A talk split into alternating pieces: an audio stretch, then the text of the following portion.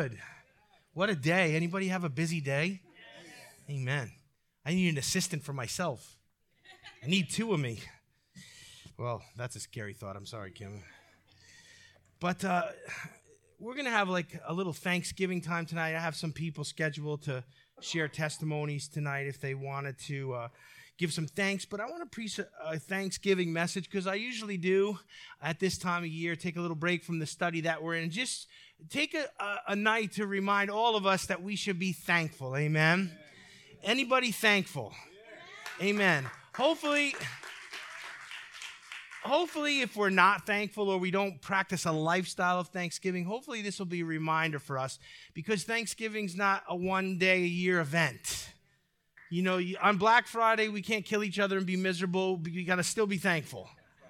All right, so is Thanksgiving the way we observe it in America a scriptural practice? no, few people are brave enough to try that one and answer, but uh, I don't see anything in the Bible that says, you know, we have to do all the traditions and events and things that we're going to do tomorrow. Uh, you know, so it's okay to ask ourselves, you know, tradition is okay. Uh, things that we do culturally are okay, but they can never transcend the truth of God's word or replace what God's word says for us to do. Amen. So when you think about Thanksgiving, you think, you know, uh, correct me if I'm wrong, but this is what a, a, Western American Thanksgiving looks like. You know, they have Thanksgiving in Canada, but they have it on a different day. They had it already, right? See, if we were smart, we'd go up there and eat turkey then and come back down. It, was it last week? It was on Columbus Day. Okay, so wow, we have time to digest in between. That's going to be good.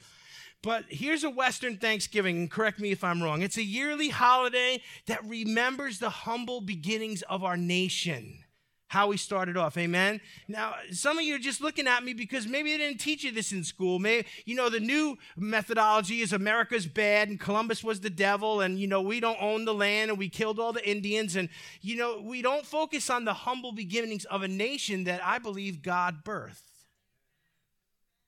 So it's a yearly holiday, and it's time for us to remember some things, you, know, about how we were born as a nation and the first who came here and how they sacrificed and what occurred. So it's a yearly holiday of remembrance. You know, it's a traditional day of feasting. And, you know, there's no way around it. It's all about turkey. More turkeys are sold at this time of year. The, the rest of the year, they can't give turkeys away. Now, you know, people are fighting over turkeys. We waited it too, too late, so we got a really big turkey because that's all that was left. So we're going to need a bigger oven. So praise God.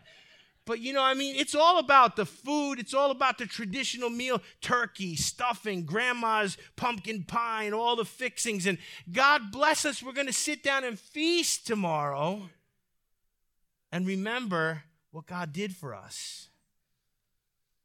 It's a family event, isn't it? Families get together. You know, Thanksgiving and Christmas, families are at the table together. Now, you know, maybe that is an exciting thing for some people, maybe it's an uncomfortable thing for others, but it is a family time, and that's part of the tradition, amen? Uh, you know, we get around the table, and if you ever notice, one of the things that characterize the Thanksgiving Day feast is, let's be honest, gluttony. You know, we eat and we eat and we eat and, and, and we eat all this food and we, you know, in our house we have appetizers, we have the pre-meal, then we have the meal, then we have the after meal, then we have dessert, then an ambulance shows up but it's overeating. It's a traditional feast. It's a time of feasting. Then it's followed by football. And then the next day, the materialistic mayhem of uh, Black Friday. Only in America can we be thankful on one day and kill each other for TVs the next. Come on, Wednesday night. Some of you, if you smile, some of your wrinkles will go away. Give it a try.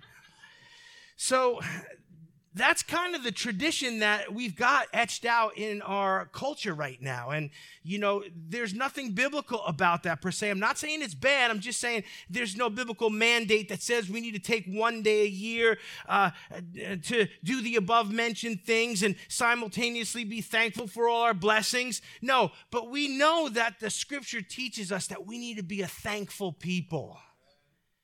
So while our version of Thanksgiving is not biblical, being thankful and being a, a person of thanksgiving is definitely biblical and it's a scriptural practice. Jesus himself practiced thanksgiving. Think about it. Here's Jesus, fully God, fully man. What does he do in John 6, 10 through 12? He, it says here, Jesus said to them, Have the people sit down. Now there were much grass in the place. So the men sat down in number about 5,000. Jesus is about to feed 5,000 people. So what does he do? Jesus then took the loaves and have given thanks, he distributed to those who were seated. So Jesus practiced thanksgiving.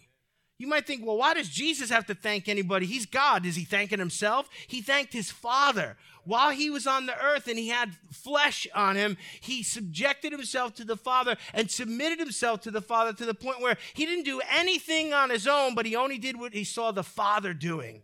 And he practiced thanksgiving as a model for us. We are to be thankful in all things. Jesus taught his followers to practice thanksgiving. Luke 22, 17 through 20. And when he had taken the cup and given thanks, he said, Take this and share it among yourself.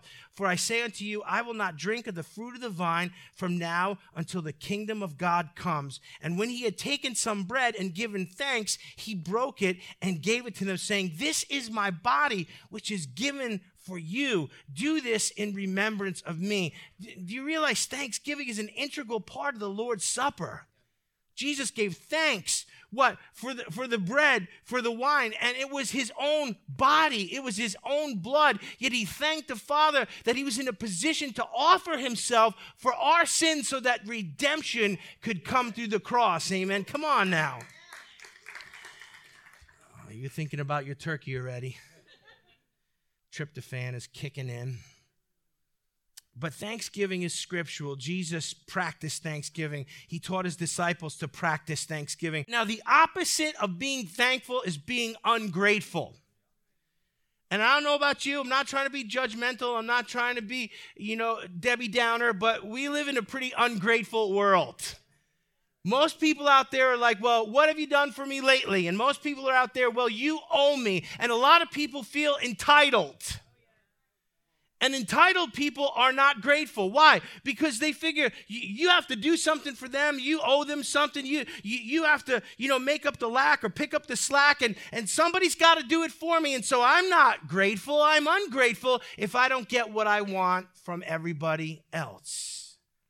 This should not be the heart of a Christian person who follows Jesus Christ. Ungratefulness is a really bad thing to have in the life of a believer. Ungratefulness is actually a sign uh, of the last days culture. The fact that we have so much ungratefulness in our culture actually shows that Jesus is on his way. Uh, it says, For men will be lovers of self, lovers of money, boastful, arrogant, revilers, disobedient to parents, listen, ungrateful and unholy. Ungratefulness is thrown in there with all of those sins that describe the last days generation, the last days culture. And, you know, God help us, but we've become very ungrateful as a people. And that can't creep into the church. It can't creep into our lives. You and I, as Christians, need to be the most thankful, grateful people on the face of the earth. Amen. If Jesus never did anything for us but die for us and save us from hell for eternity, I don't know about you, but that's enough for me. And I'm grateful every day of my life. Amen. So, ungratefulness is, you know, kind of the kryptonite to thanksgiving. And we have to be careful that that ungratefulness that's all in our culture doesn't creep into our lives. The truth is, being thankful requires humility. Say humility. Being thankful requires humility, and because it requires humility, it is a rare character trait. Because humility is a rare character trait. If I'm to be thankful to somebody, that means I have to humble myself and, and, and admit the fact that, you know, I'm not an end to myself. I don't provide all my own needs. I, I, I, don't, I don't give myself everything that I need. That there's other people who have blessed me, who have served me, who have loved me, who have nurtured me. Come on. See, the, the arrogant person says, No, I'm a self made man. I've done it all myself. I don't want anybody. I don't need anybody. I'm an island unto myself. Ungrateful, lacking thanksgiving. And this is not what God wants us to be as His people. He wants us to be humble enough to be thankful for all the blessings that we have. Now, Luke 17 uh, chronicles a situation here where Jesus heals 10 lepers. And I want to read you Luke 17, 11 through 19. I'm just going to draw a couple conclusions from it. This should only take three or four hours, so hang in there. But it says this in Luke 17 while he was on the way to Jerusalem, he was passing between Samaria and Galilee, and he entered a village Ten men with leprosy who stood at a distance met him, and they raised their voices, saying, Jesus, Master, have mercy on us. When he saw them, he said to them, Go and show yourselves to the priests. And as they were going, they were cleansed. Now, one of them, when he saw that he had been healed, turned back, glorifying God with a loud voice. And he fell on his face at his feet, giving thanks to him. And he was a Samaritan. But Jesus responded and said, Where were there not ten that were cleansed? Where are the other nine? Was no one found who returned to give glory to God except this foreigner? And he said to him, Stand up and go. Your faith has made you well. What a powerful story. Jesus graciously heals 10 lepers. They ask for mercy, and, and, and you know, mercy is us getting what we don't deserve. Understand, when they cried out for mercy, they were basically saying, look, we, you know, they felt like the, the, the leprosy, the condition they had was judgment on their lives for sin. And their consciences were convicted. So they cry out for mercy because they're like, Jesus, we want you to heal us. Not that we deserve it, but out of your mercy, would you heal us?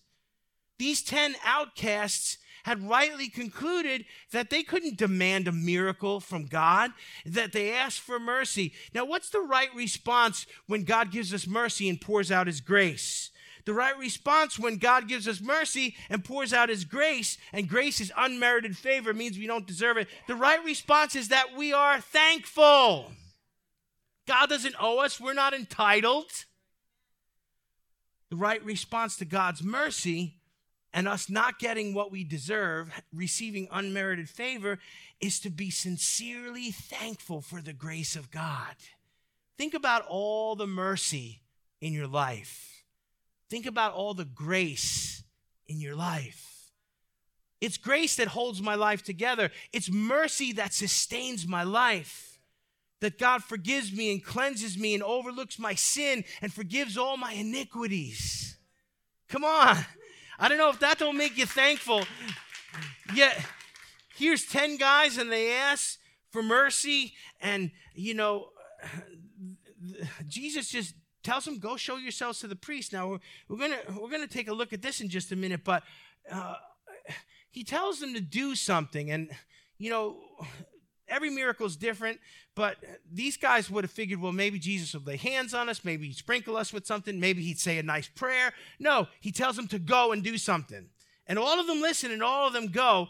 And he said, Why does he tell them to go to the priest? You know, the Jews didn't like when Jesus healed anybody. They're about to find something wrong with it. But he tells them to go because that's what the Old Testament prescribed. If you had leprosy and you were unclean, you had to be examined by a priest and pronounced clean. So he tells them to go to the priest. Why? So that their, their miracle could be verified.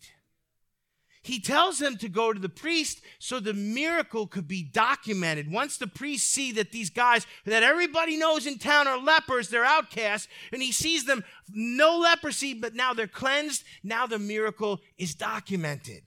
So he wants them to go to be verified, to be documented, and he wanted them to go so they could be pronounced clean and rejoin society. You see, they couldn't rejoin society until it had been verified and they were pronounced clean. So Jesus tells them to do something. On the way to do what they were told to do, all 10 of them went. They realized we're healed. You know, leprosy, the open sores, the white skin, the the just the the literal, I don't want to be too graphic. It's you know, it's before Thanksgiving, but the rotting stench of flesh. Ugh. It went away and their color came back and the sores closed up and they were healed to the point where all of them knew we were healed. We received mercy. We received a miracle. Yet only one out of 10 turned back to say thank you. A lot of people say 8 out of 10 ain't bad. But nobody says 1 out of 10 ain't bad because 1 out of 10 is bad. Only one came back out of 10. You know, and I love what Jesus does here in verse 17. He totally blows up the spot on them. He's like, oh, hey, it's good to see you, but where are the other nine guys?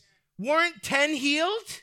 Jesus knew the answer to the question, where are the other nine? I love it. Jesus isn't shy about asking where the other nine went who were healed. Why? Let's not kid ourselves. God notices, Jesus notices when we're not grateful and the Holy Spirit will convict us, and that's God's way of calling us out. Jesus isn't calling out nine guys. Where are they? Weren't 10 healed? Why, is there, why are only you here? It's an interesting situation. Understand, God looks at our hearts and He knows if we're grateful or if we're ungrateful. He knows if we're thankful for all the mercy, all the blessing, all the grace, all the second chances. He's looking for people who are thankful so it can pour out blessings upon them. Let's not kid ourselves. God knows when we're ungrateful, when we can't be bothered to even thank Him for our blessings. At that Thanksgiving day tomorrow, don't be thankful for a pile of food. Be thankful for the grace of God in your life that saved all of us from our sin. Amen. Be thankful for the people around the table. Come on, even those annoying relatives, be thankful. When they're gone, you'll miss them. You'll miss hearing the same old stories again. My grandfathers used to tell the same stories over and over, sometimes the same story twice at one meal. but we miss him. Be thankful for the people that are around the table, the blessings, the grace, the mercy, the gift of salvation that's evident in our hearts. Verse 18, Jesus throws a jab at the religious crowd here as we conclude this. He says, only this foreigner, only this Samaritan returned? What's that? That's a jab at the religious crowd. Why? Because to the religious, self righteous Pharisees and Sadducees, the Samaritans were half breeds. They were only half Jewish. And so they were sinners and they were lowly and they, they, they were not even to be fellowshipped with. They wouldn't even eat with them. In the Jews' eyes, these guys were the worst.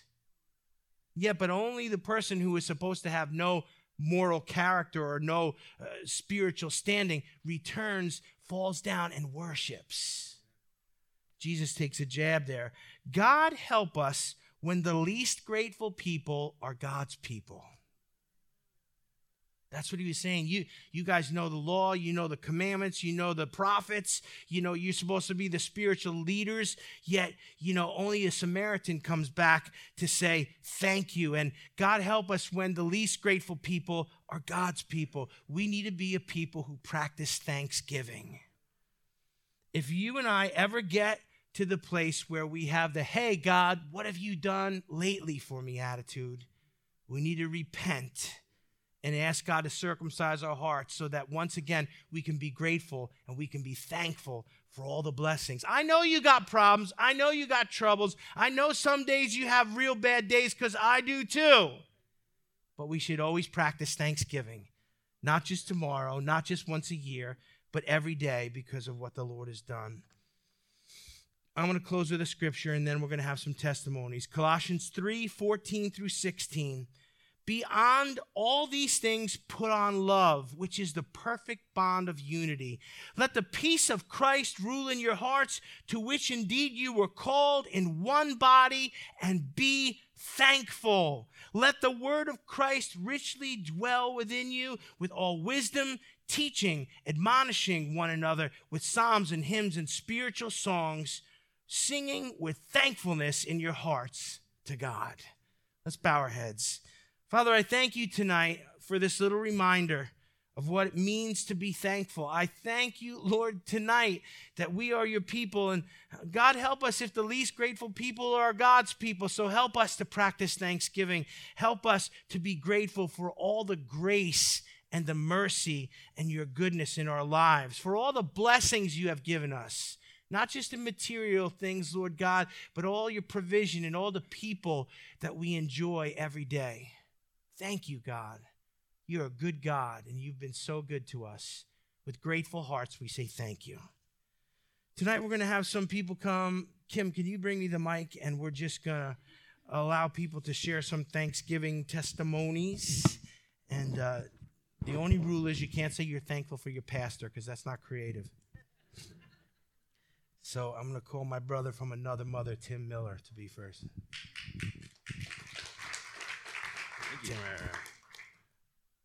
Hello there.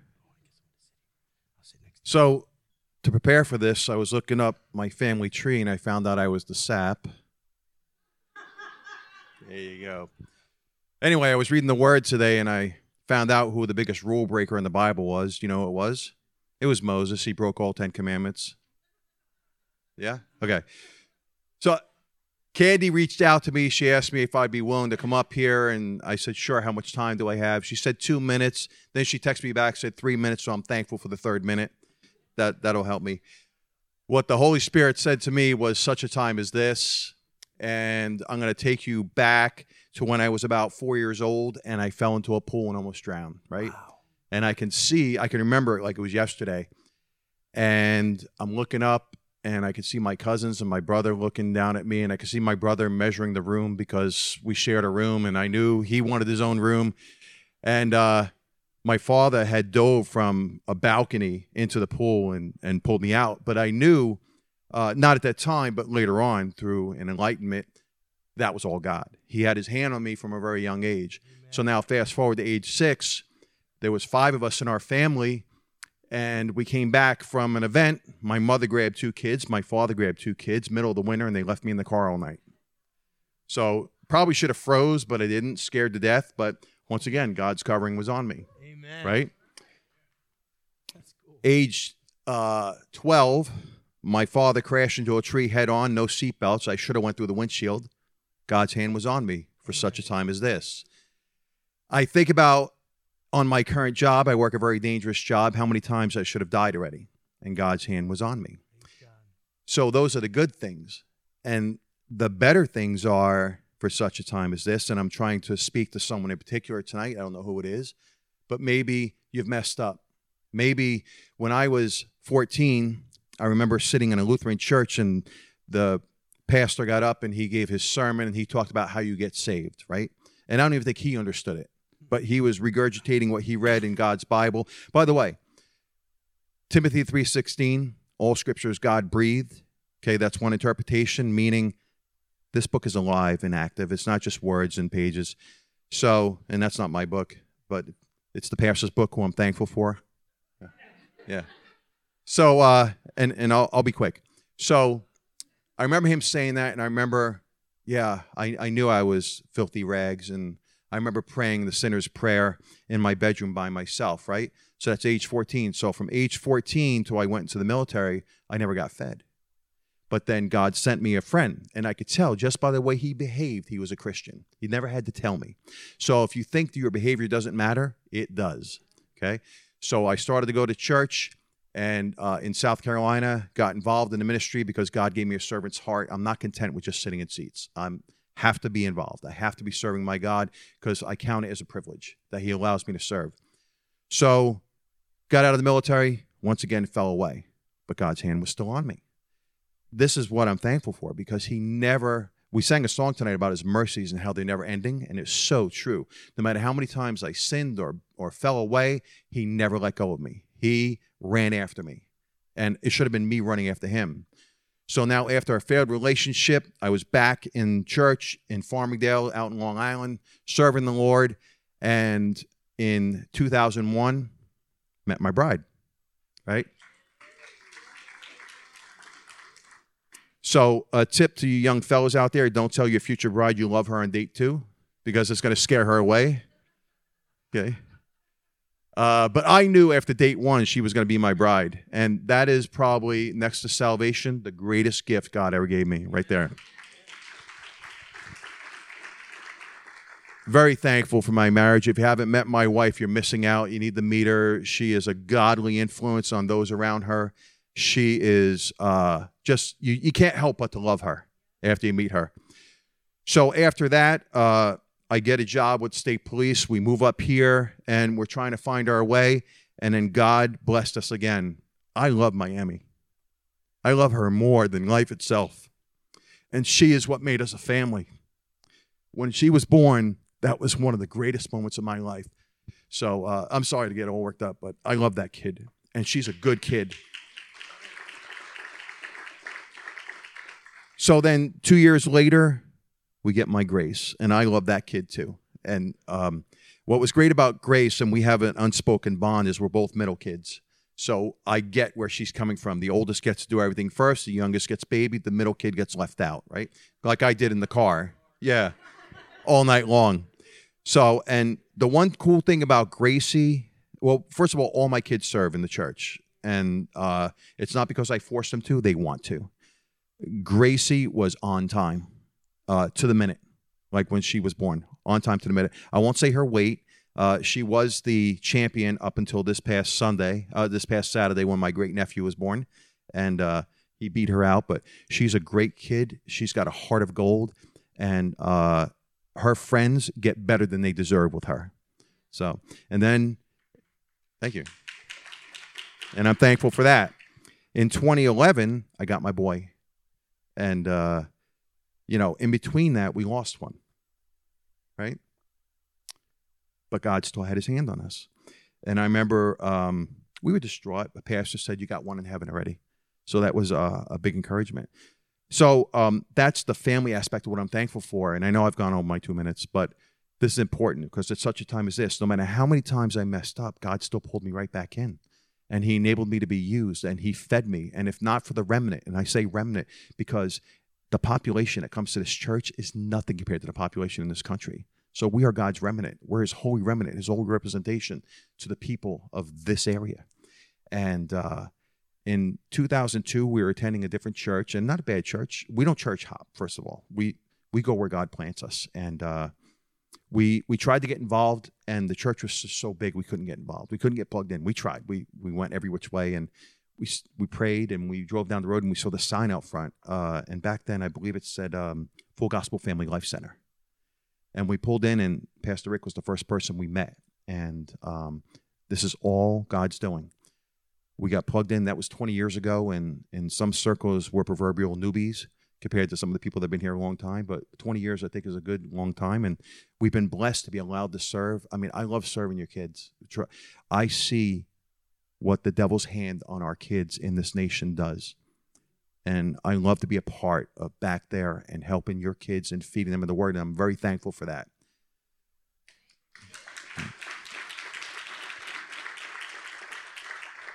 And I'm I'm thankful for the men in this church that rub shoulders with me and rub uh, iron sharpens iron, and we build each other up uh, and I wouldn't know half of what I know in ministry or with the word if not for the men who break it down because I'm dumb. They can break it down and make it easy to understand. And the word that gets preached from here, whether it's Pastor Rick, Pastor Mike, Pastor Frank, Jay, it's coming from a place not of look at me, look how great I am, but a place where the Holy Spirit ministers through them. And they are humble enough to allow that to happen. So I'm, I'm thankful for that. So um, I'll close with this because uh, I could go on for hours. Um, yeah, it's but I, I love to just say uh, if you've struggled, you're not alone, but you also will never be alone because God's hand will eternally be on you as long as you have the wherewithal to at least just turn around and say, I'm sorry, and go back. And you can go back.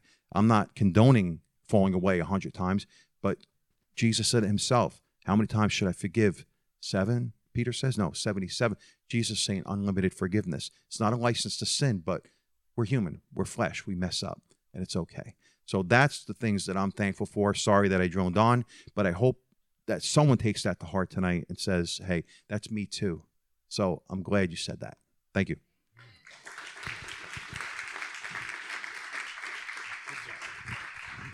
Pat Whalen.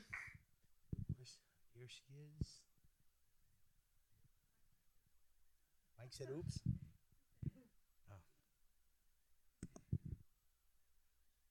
I get up here? Always wanted to preach. Go ahead.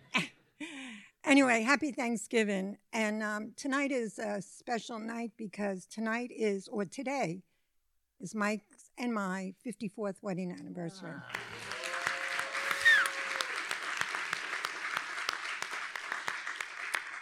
And I am very thankful and grateful for him. We actually met in preschool, if you want to believe that, but we didn't. We really didn't. When I was 17, I actually prayed that God would give me a date for New Year's Eve. And I met Mike in November. And he not only gave me a date for New Year's Eve, he gave me a date for life. Amen. And when I met Mike, he the, one of the first things he wanted me to do was meet his parents. And um, his dad liked me, but he said I was too quiet and I didn't talk enough. So the next time I met him, I talked and I talked and I talked, and I've been continuing talking. So if you think I talk too much, don't blame me, blame his father.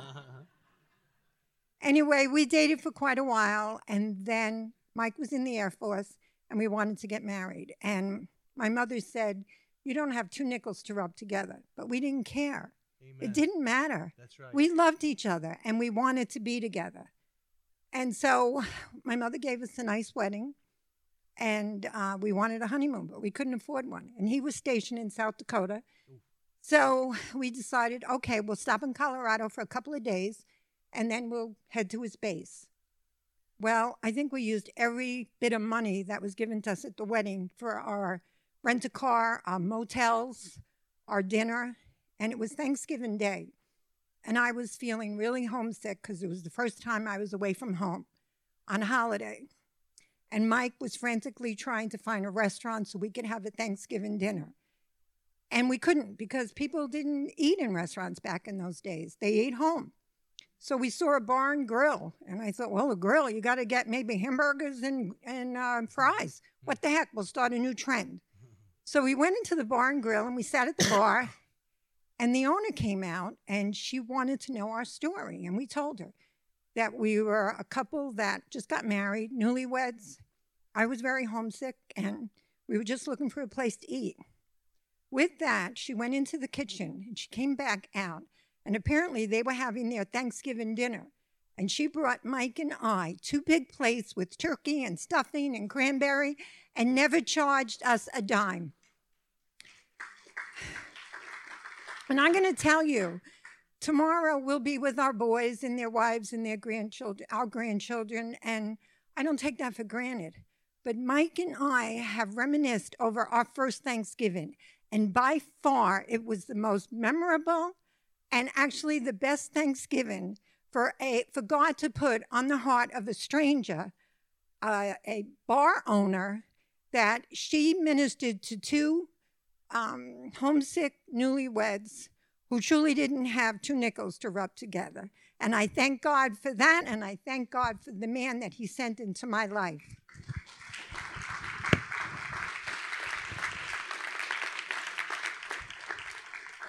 You're welcome. Tom Holmes. There he is. Come on, clap for Tom as he I brought my notes so I could stay on track. So, um, Rosemary and I have two sons, and my younger son was a a um, uh, he had turned away from the Lord, although they were both raised in the Lord. How, and um, he also um, uh, recently, however, he recently came back to the Lord, but he did not come back to the church. So around two weeks ago, uh, Josh, my son Josh, ended up in the hospital. He was seri- had seriously high uh, blood pressure, and um, they were and t- tremendous headaches. So they were thinking it could be stroke. So they did the test and things like that. So they found out that that was negative, but they gave him a um, a uh, diagnosis of cluster uh, headaches. Cluster headaches are also called suicide headaches because the severity of the pain is so strong that people who have had that have felt that suicide would be a way out. So he'd been walking around daily with these headaches. So last Tuesday, while he was visiting my his older brother, uh, my son Tim, um, he was uh, got one of these headaches and he was walking around pacing and uh, had his hands on his head and it was really killing him so my son tim said can i pray for you? And he said okay of course. So uh, tim prayed for josh and he prayed again and he prayed again and nothing really happened. Then he shared with him. He said you know i had a dream last night and i was praying and in my dream i was praying for you to deliver you from an evil spirit and there was an interesting thing he said that we were to po- uh, we were in, needed to look into each other's eyes. So can I pray for you? So Josh says yes, you could pray. So uh, so we prayed for him in that way, and they locked eyes. And as soon as they locked eyes, the pain in Josh's head got worse, and it started to move around. And um, so he took it, he looked away, and the pain got better. So then they looked again, they prayed again, and he looked him straight in the eyes, and the pain got worse again. And then suddenly it lifted. And the despair that he had been feeling lifted, and he felt joy coming into his heart. And at the same time, uh, Tim's wife, who was sitting on the other side of the room, felt a swoosh run right across and brush her face at the same time. So he was actually, uh, it was a prayer of deliverance. And you know, that took place last Tuesday. And ever since then, he has had no headaches.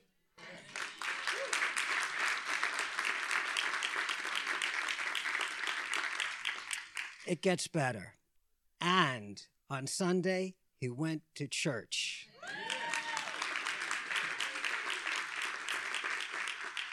And after church, he came home to, to my to our home and he told me the whole account. And he said he had such a great time at church. He ran into all his old friends and they had a great time of fellowship. And he's like a he's like a new person. He said all of that despair is gone. Thank you. Awesome. And i'm thankful. Getting there's tommy. We had back-to-back toms so Tim just told me he's going to keep the clock. No surprise. After that sermon. So Sunday, Candy, sends me a text, and uh, she says, "Oh, Pastor Rick wants to know if you could say a few words, a little bit of a testimony." And I said, "She says a brief testimony." And I wrote back, oh, "What's the time frame? About an hour?" I mean, because I'm thinking, geez, 22 years saved. I got a lot to say. And she says, No, one to three minutes. So the Holy Spirit really talks to me when I cut the grass. On Monday, I'm cutting the grass. And he says, You only have to say these four words. And what are they? Goes, I close with this.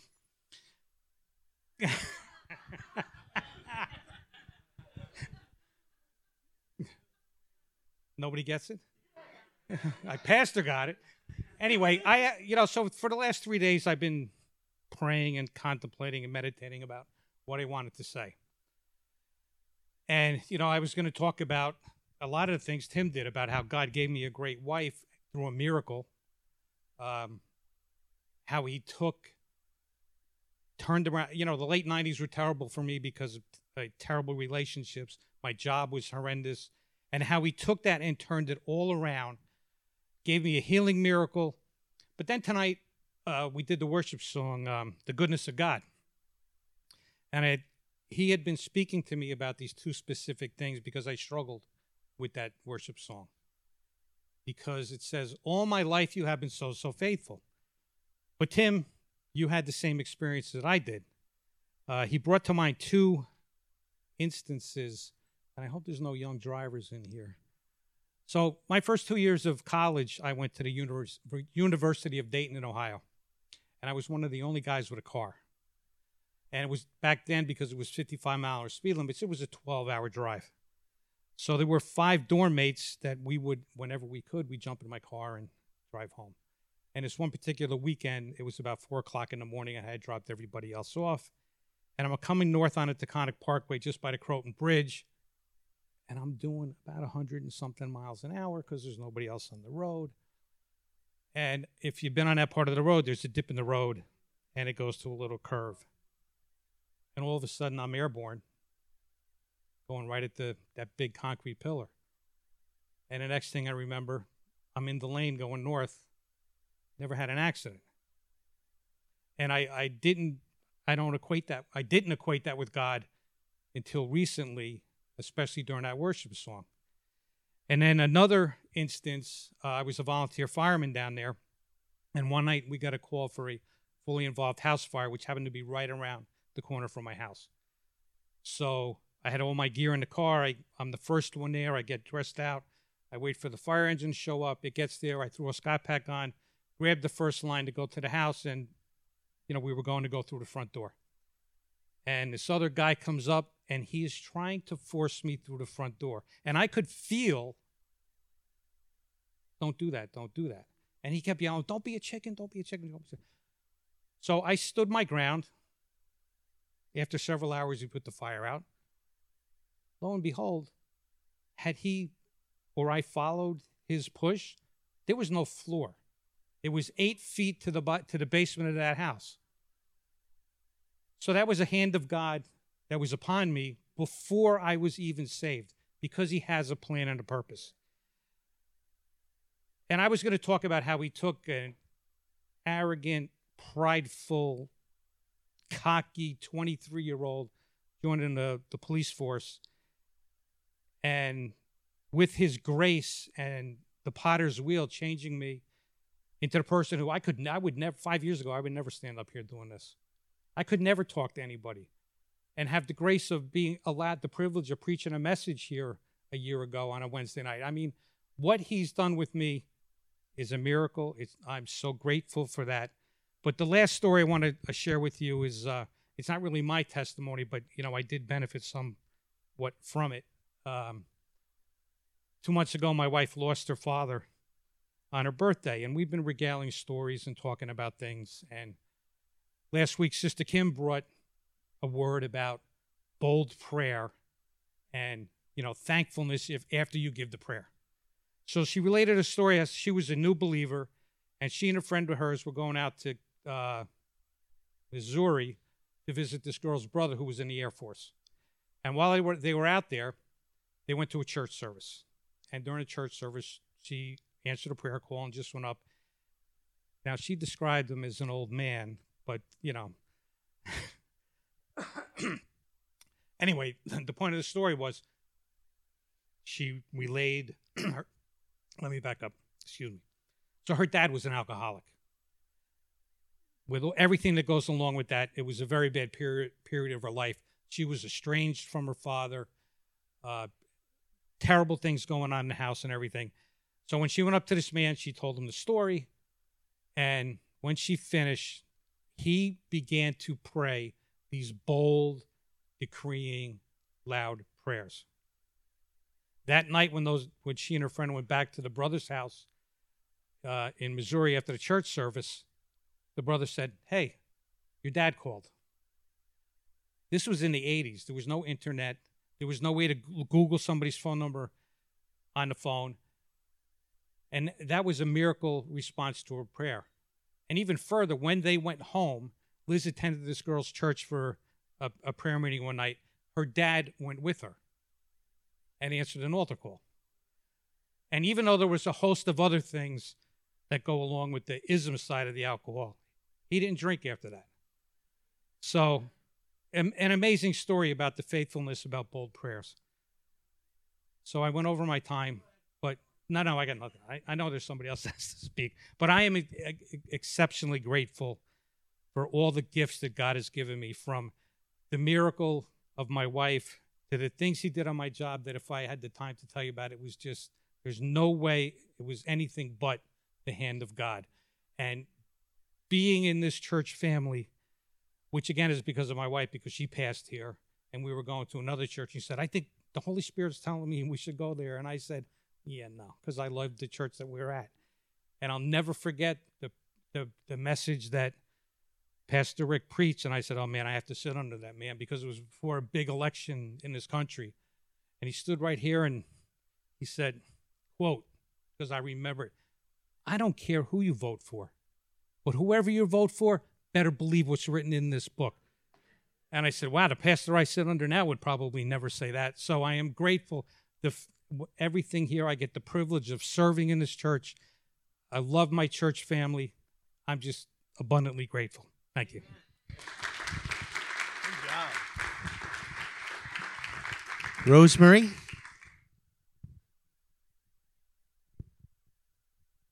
She might prophesy when she gets up here.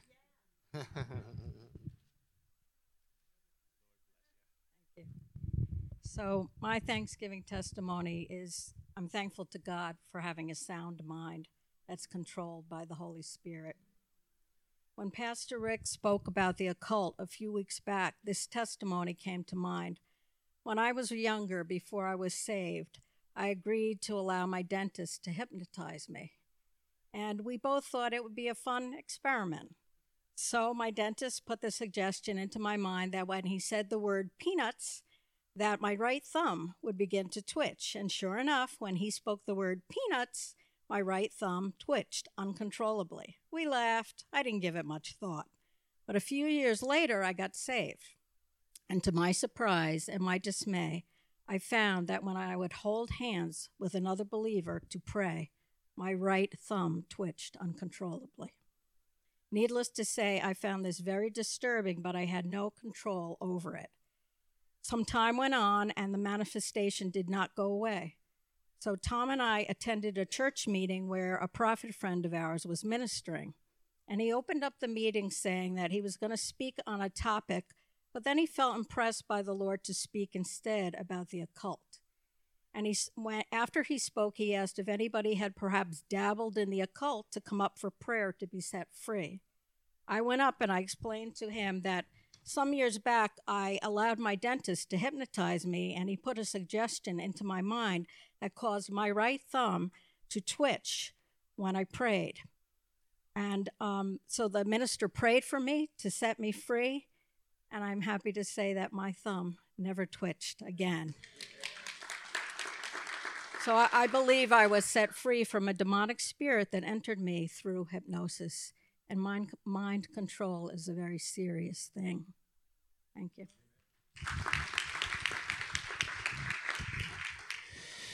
Amen. I'm going to open it up. Is there anyone that would like to share? Oh, everybody's on the spot. I'll walk really slow to the pulpit. You coming? Okay, so I just want to say thank you all for just being in my life and just sharing your lives with me. I love you all. Um, this uh, for my birthday, the, uh, the Saturday before my birthday, my car broke down, and um, you know it was the start of oh gosh, I gotta you know get a car. I'm gonna get this fixed. Blah blah blah. I ended up the Lord blessed me. I got a new car. I'm driving to work on my birthday, and I get a call, and it it was my mother had passed away. Um, but the Lord had prepared me months before. Um, I got a chance to see my mother before she passed away. She was an alcoholic and was mentally ill and had a, know, a lot of issues.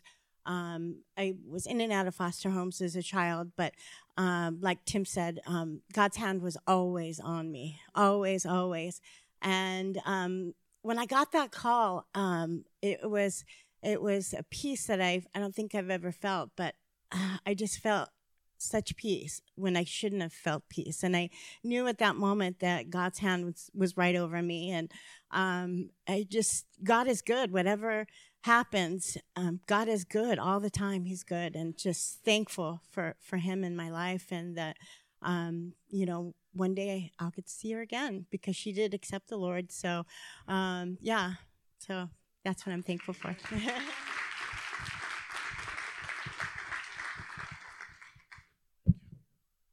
Good evening. Praise the Lord. Praise the Lord. Um, I am thankful t- to God for His moving. I'm thankful for Him using us to reach others.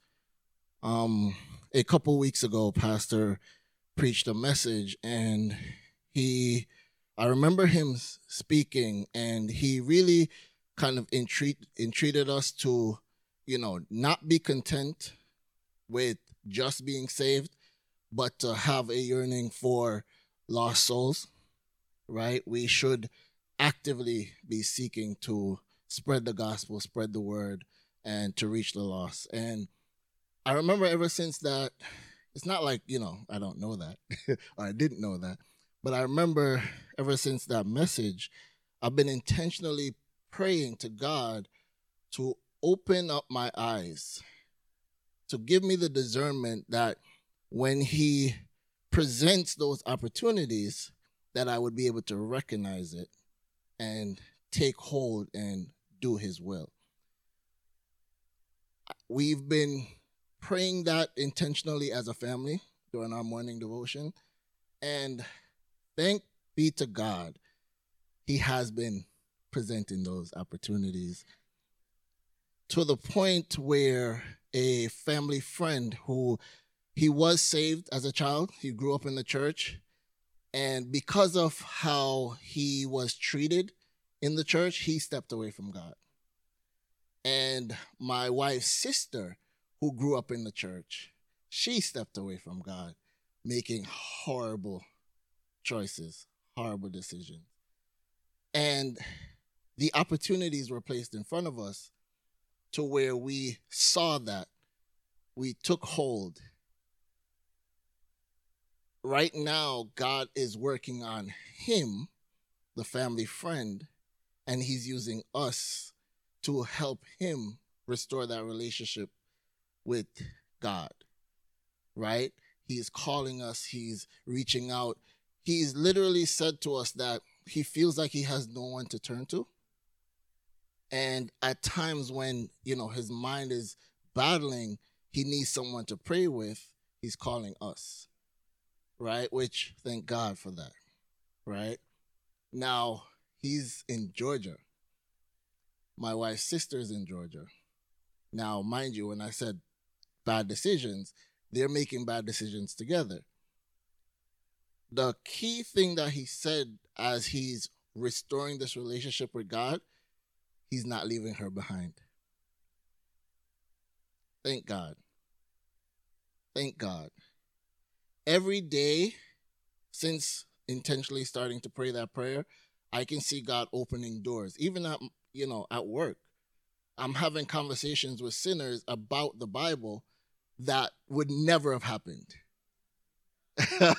right?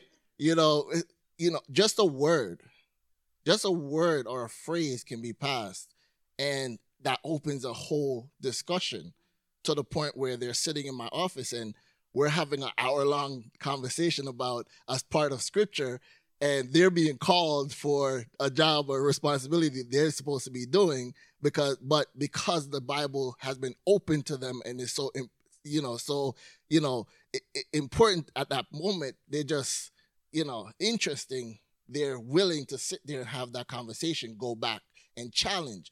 And you know thank god for his word.